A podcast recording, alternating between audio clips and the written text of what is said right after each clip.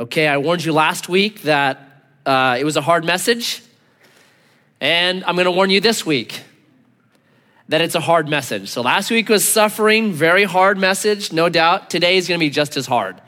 The good news is next week is Christmas. So come back for that if you want a happy, very uh, good message. This one, hard, just that simple. So, chapter one of Habakkuk is this Habakkuk complains God, I see all this evil. Why aren't you doing anything?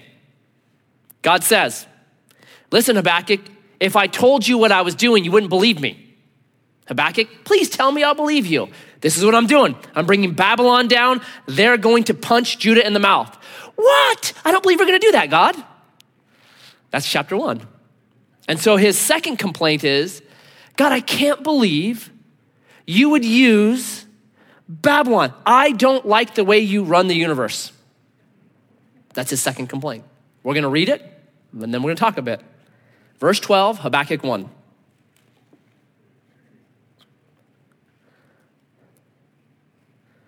Are you not from everlasting? O Yahweh, my God, my Holy One, we shall not die. God has just said, I'm bringing Babylon down, they're going to spank you. And what does Habakkuk say? No way. That's not going to happen. We're not going to die. Oh, Yahweh, you have ordained them as a judgment, and you, O rock, have established them for reproof. You who are of purer eyes than to see evil and cannot look at wrong, why do you idly look at traitors and remain silent when the wicked swallows up the man more righteous than he? His complaint is the cure is worse than the illness. Yeah, we're bad, God, but they're worse. So on Wednesday, I explained it like this like, we don't get this with, with I think, the law. Imagine you're driving on Interstate 5. How fast are you driving? If you said 65, I think you just broke a command, right? So you're doing 78 because it's going with the flow of traffic, sir. I was going with the flow of traffic. So you're doing 78, right? You're cruising along. And then someone passes by you doing 90. What do you think in that moment? You speeder. I can't believe that guy's going that fast. How dangerous is that? Man, where's a policeman when you need him? Right? And then, miracle miracles, a policeman shows up. You're like, yeah, go get that evildoer. But they pull you over. And when they pull you over, what do you say to him? Me? Are you, did you see the dude doing 90? Why are you pulling me over? Are you kidding me? And what is the policeman going to say? Sir, ma'am, how fast were you going? 78? But it wasn't 90. Yeah, what's the speed limit here? 65. Yeah, you're getting a ticket, right? You're also a lawbreaker. So we want to make it like, no, they're much worse than us. God, are you kidding me? And God, that's what, that's Habakkuk right here. We're, we're not that bad. We're not as bad as them. Are you kidding? The cure's worse than the illness. God, I don't like the way you run the universe. I don't like you ticketing me for my evil when there are worse people. All right? So, verse 14. You make mankind like the fish of the sea, like crawling things that have no ruler. He brings all of them up with a hook. He drags them out with his net. He gathers them in his dragnet, so he rejoices and is glad. Therefore, he sacrifices to his net and makes offerings to his dragnet for by them he lives in luxury and food, and his food is rich. You always worship that which makes you rich. Is he then to keep on emptying his net and mercilessly killing nations forever? You're just gonna keep letting them get away with this? God, I don't like the way you run the universe. Very hard subject. So last week was suffering, which is tough. Because the moment you talk about suffering, then you also have inside of the that all these questions about God's sovereignty, God's providence, God's plan, all that stuff comes up. So I believe in what's called active providence. Active providence says essentially this that God will work in all things, but he doesn't necessarily cause or condone all things. Which, if you read God's evaluation of Babylon in chapters one and two, even though he's going to use Babylon, he does not condone who they are. He says they're guilty, wicked, violent people, right? So that's that's hard, man. You can go round and round on that stuff, no doubt. Could do a month of Sundays on those subjects. Hard. Well, today is just as hard. It's not just suffering evil, it's God, I don't like the way you run the universe. I don't like your plan for dealing with evil. I don't like the way you run the universe. Have you ever felt that way? Maybe it's because you read the news, or maybe because in your own life, things that have happened to you, things that you, you question God, why are you allowing this to happen? It's a very tough subject. So, chapter two of Habakkuk is kind of the back and forth with Habakkuk and God, and we'll do that on Wednesday. But today I want to go to another chapter in the Bible that I think better gives us kind of an outline to deal with this subject. It's very similar circumstances to Habakkuk. The people have been evil. God has waited, waited, waited 400 years for them. It's got so evil, they're killing their kids. God says, That's it, I'm done. I'm bringing evil to judge your evil. Habakkuk says, I don't like that. Well, Revelation is very simple, or very similar to that. You have Revelation chapter 6 through 15, God coming to the earth dwellers, the people on earth, saying, Repent, stop your evil, repent, stop your evil, sending out 144,000 missionaries, repent, stop your evil. They refuse, they refuse. So in chapter 16, the hammer falls. And what you see in chapter 16 of Revelation is God judging, and there are three responses to, the, to God's judgment or to the way he runs the universe. So flip, if you would, with me to Revelation 16. Because I think when we feel frustrated with God or when we feel, what, what God are you doing? You're going to end up in one of these three categories. And each one of them will have repercussions in your life. Okay, so let's pick it up. Revelation 16, verse 1.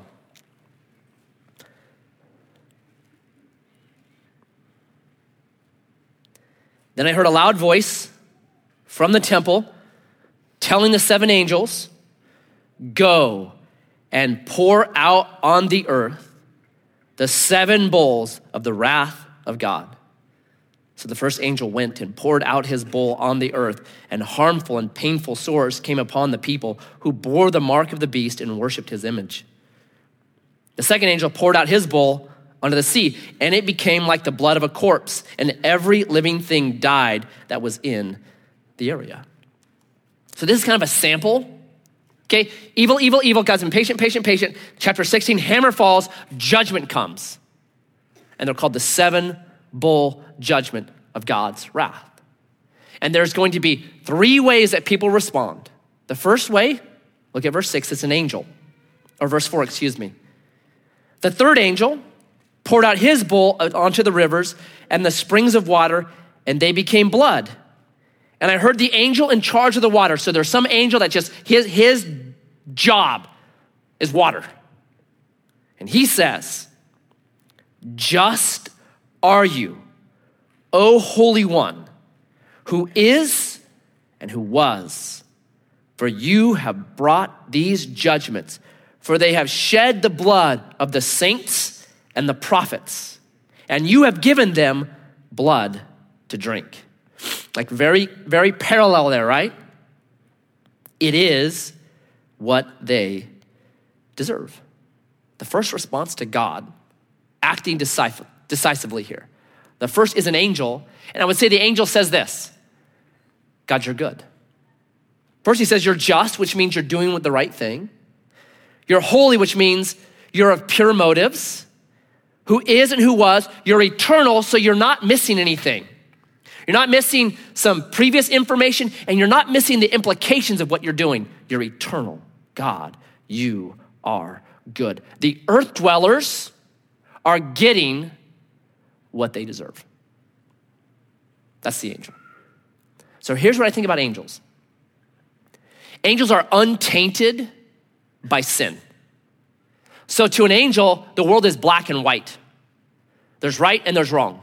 There's no gray kind of, well, you know, maybe, I don't know. No, to them it's black and white. This is right and this is wrong. This is holy and this is unholy. This is pure, this is unpure. So they have for millennia watched earth dwellers hurting people, destroying God's good creation. And they have watched as God is patient and long suffering and merciful and gracious, and they're waiting for God to act. And so when God acts, they say, It's about time. You are good. It is about time, finally. God, you're good. Put yourself in the angel's spot for just a moment. I tend to agree with them. Because the more I read and the more I study about history, I think if God does not judge what has been evil on this earth, he's not good. He wouldn't be a good God. Like if God does not judge the systems that propagate real evil, systems like communist regimes that have propagated real evil and are even doing it to this day, then guess what? He's not a good God. So I met this guy in seminary. His name is Alex.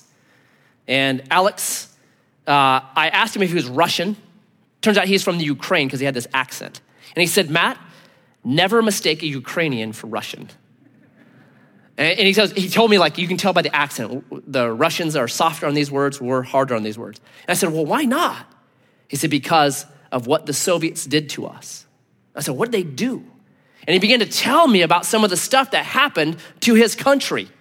And, and it's unbelievable.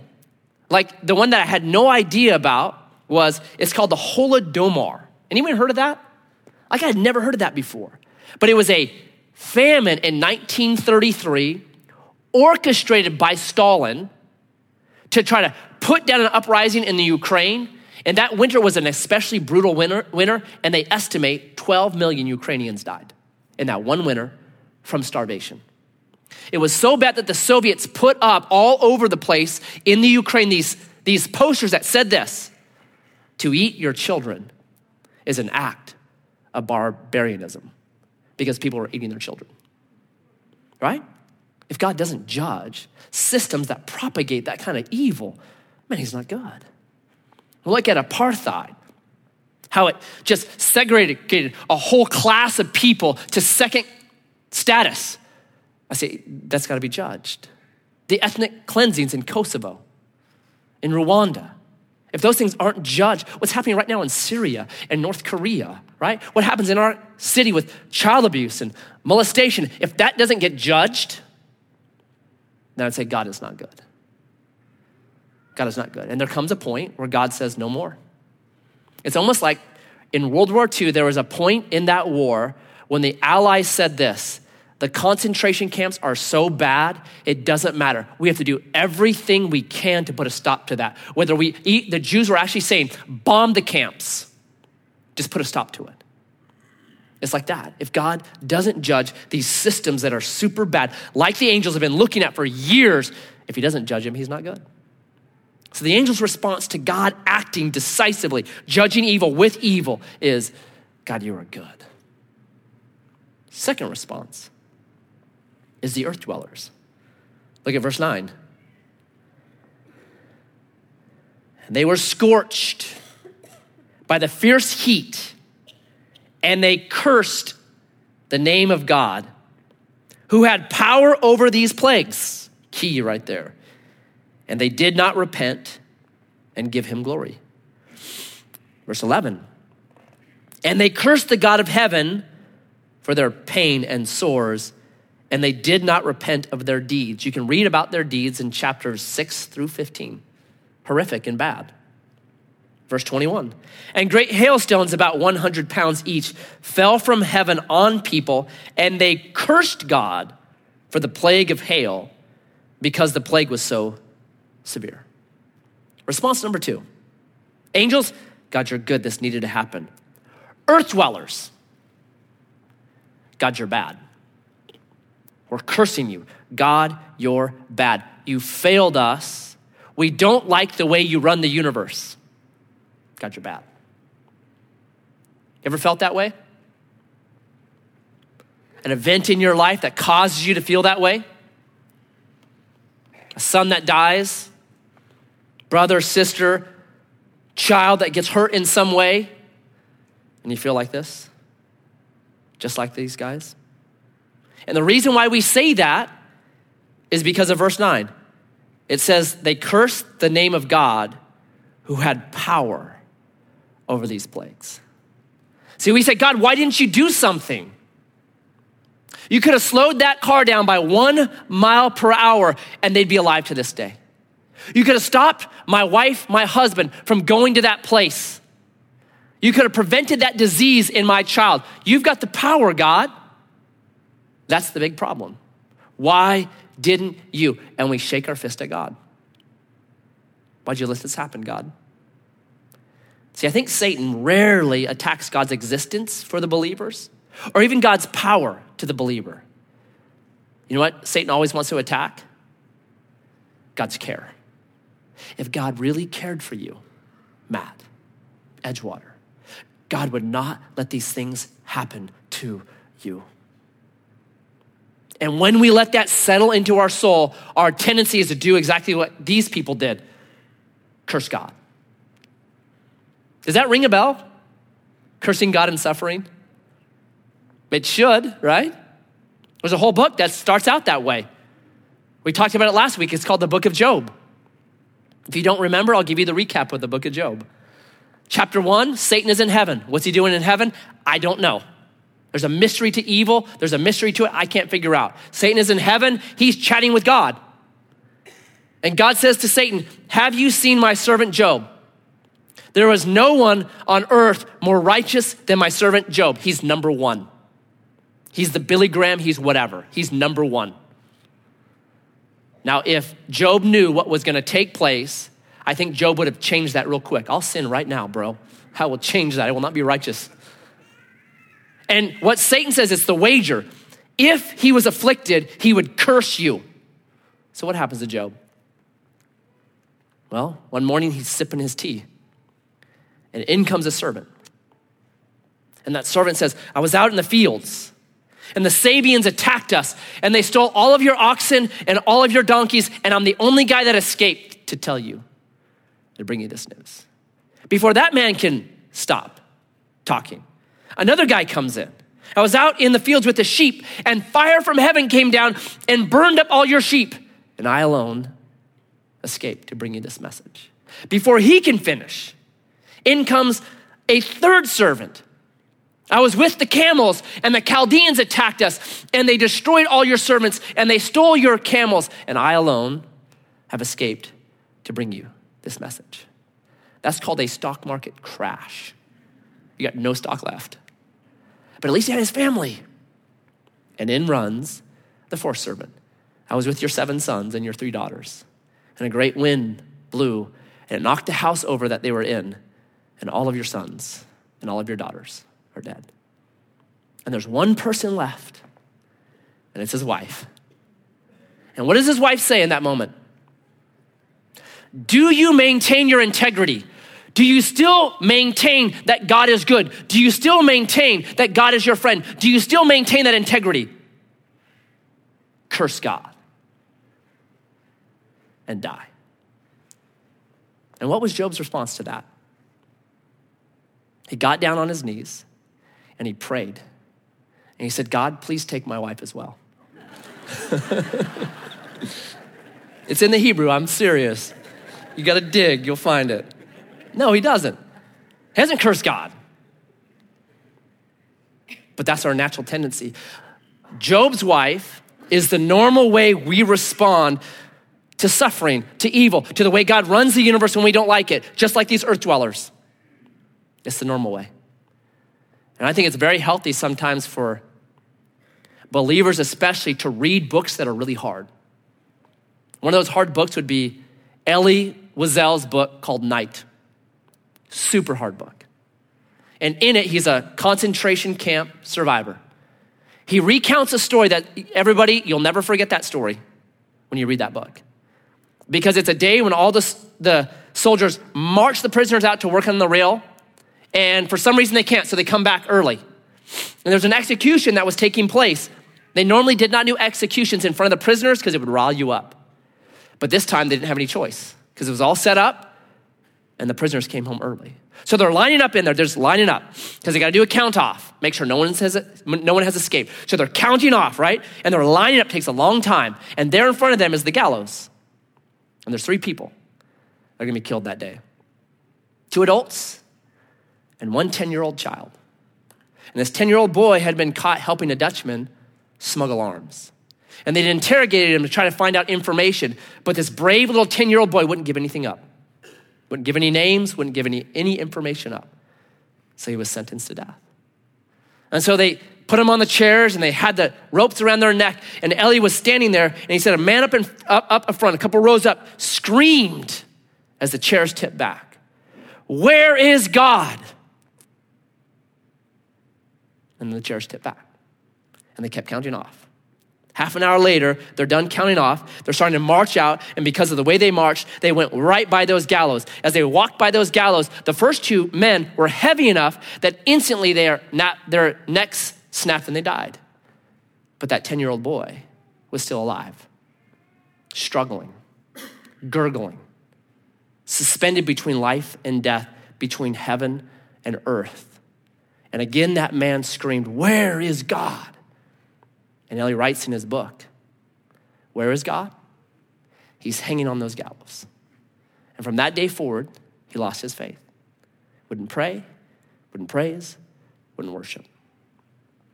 That's a normal response. When we see things that are hard and difficult and we don't like the way the world is running, we're like earth dwellers. We curse God in our hearts, and he dies. But there's a third way. And to me, it's the key. And it's actually supposed to jump out to you on this page, but we've grown so accustomed to the Bible that we don't let the Bible jump out off the page to us anymore. So notice verse 7. Notice what it says here. And I heard the altar saying, Yes, Lord God, the Almighty, true and just are your judgments. The altar talks, furniture talks. That's unexpected, right? If you came in here and you tried to sit down on your chair and it was like, hey, please don't sit on me. You know, Hollies have been really good to you, sit on the guy next to me. Please, right? You'd be shocked.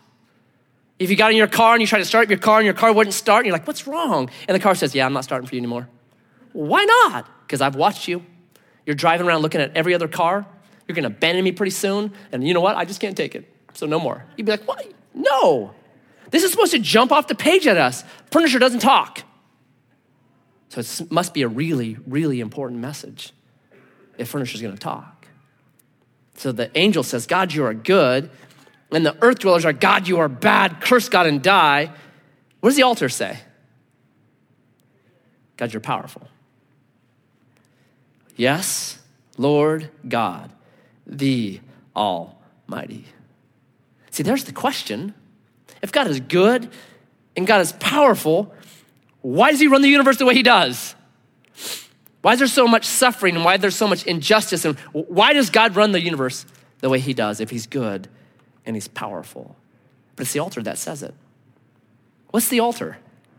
What happens on altars? Death and sacrifice. The altar is a place of death and sacrifice. The only proof the New Testament gives for the way that God runs the universe and the big questions of suffering and evil and the mystery behind them, the only question or the only answer that God gives for all that is the cross, the altar. Because what it's saying is this this is how far God goes to deal with the evil and the injustice and the suffering that you're going through. God let it happen to him so that he could heal you and ultimately so he could heal the earth so we could end up in Revelation 21 and 22 back to a good place where we live with God for eternity, ruling and reigning with him. It's how far the Almighty goes. Only Christianity makes God vulnerable. No other religion does. Only Christianity says we serve a God who let all the bad stuff that we complain about happen to him, betrayed by a friend,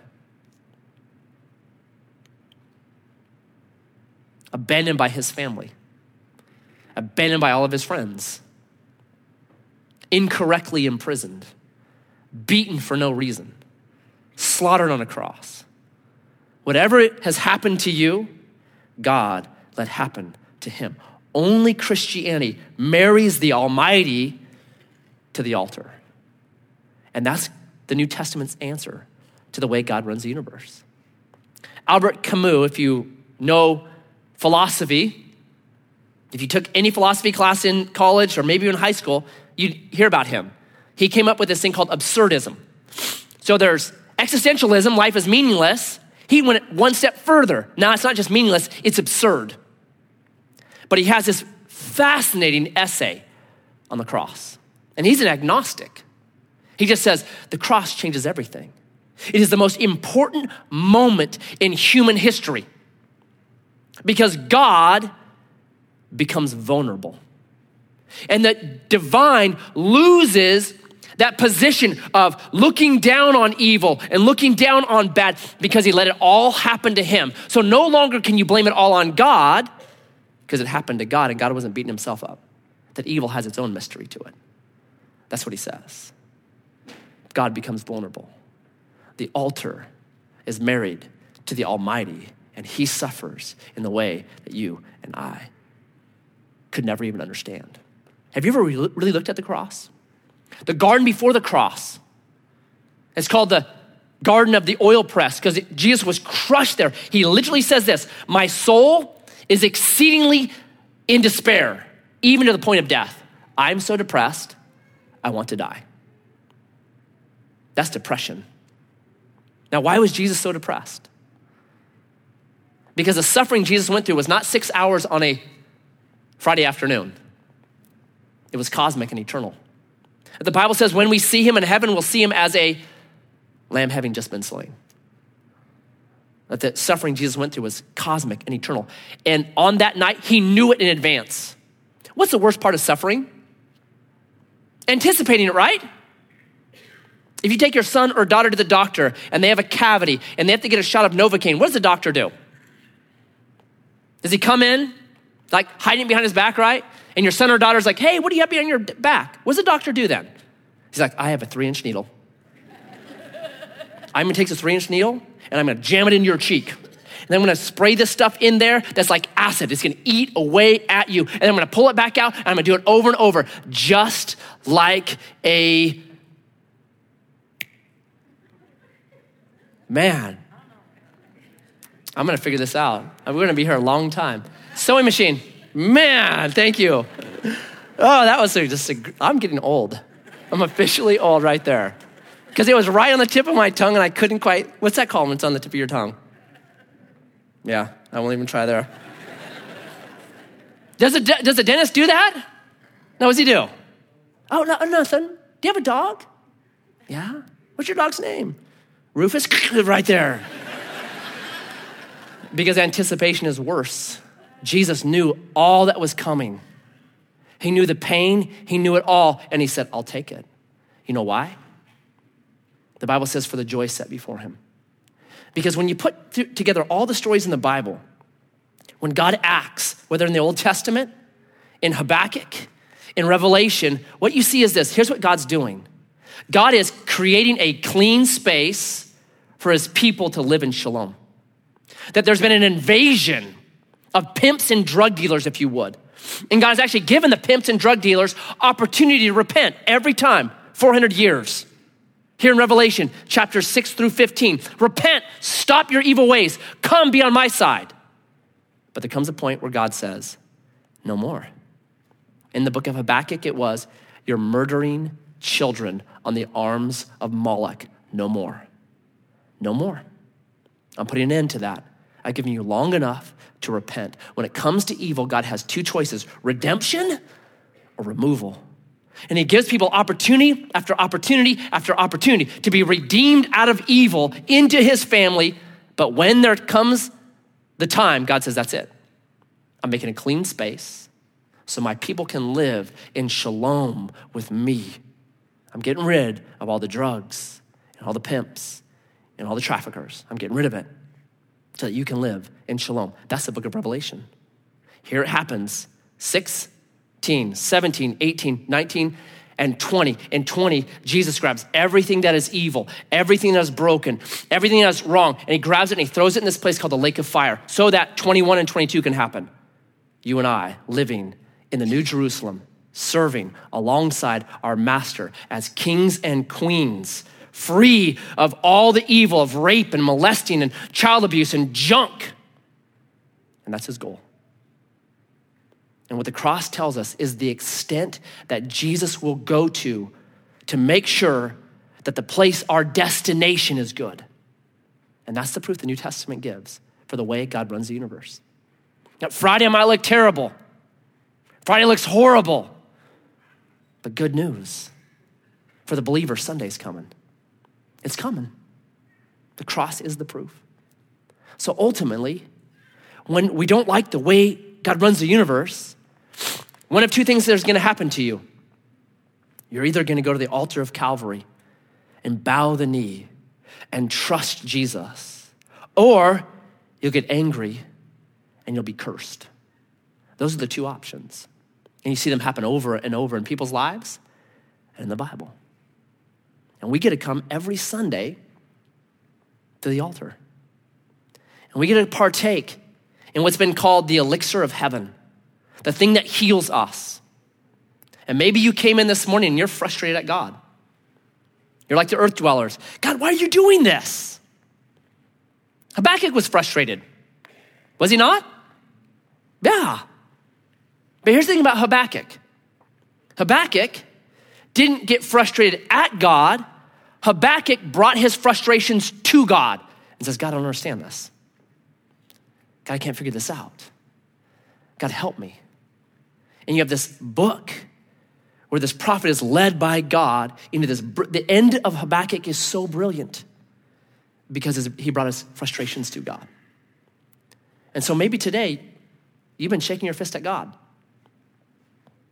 Come to the altar, bring them to Him.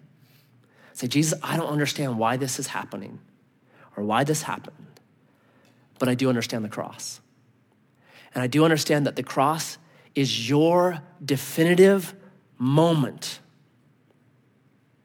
where you tell me how much you love me, that you allowed every bad thing ever to happen to you, to absorb it into yourself, to create for me a great place that I'm headed to. And now, no matter what my life looks like today, I trust you.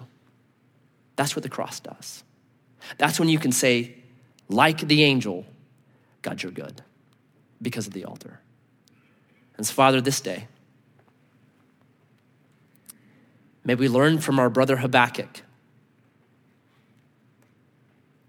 who was frustrated. But he did the right thing with his angst and his frustration. He brought it to you. And you revealed to him that the just shall walk by faith, shall live by faith. You revealed to him such glorious truths that it transformed his life. I pray for any in here today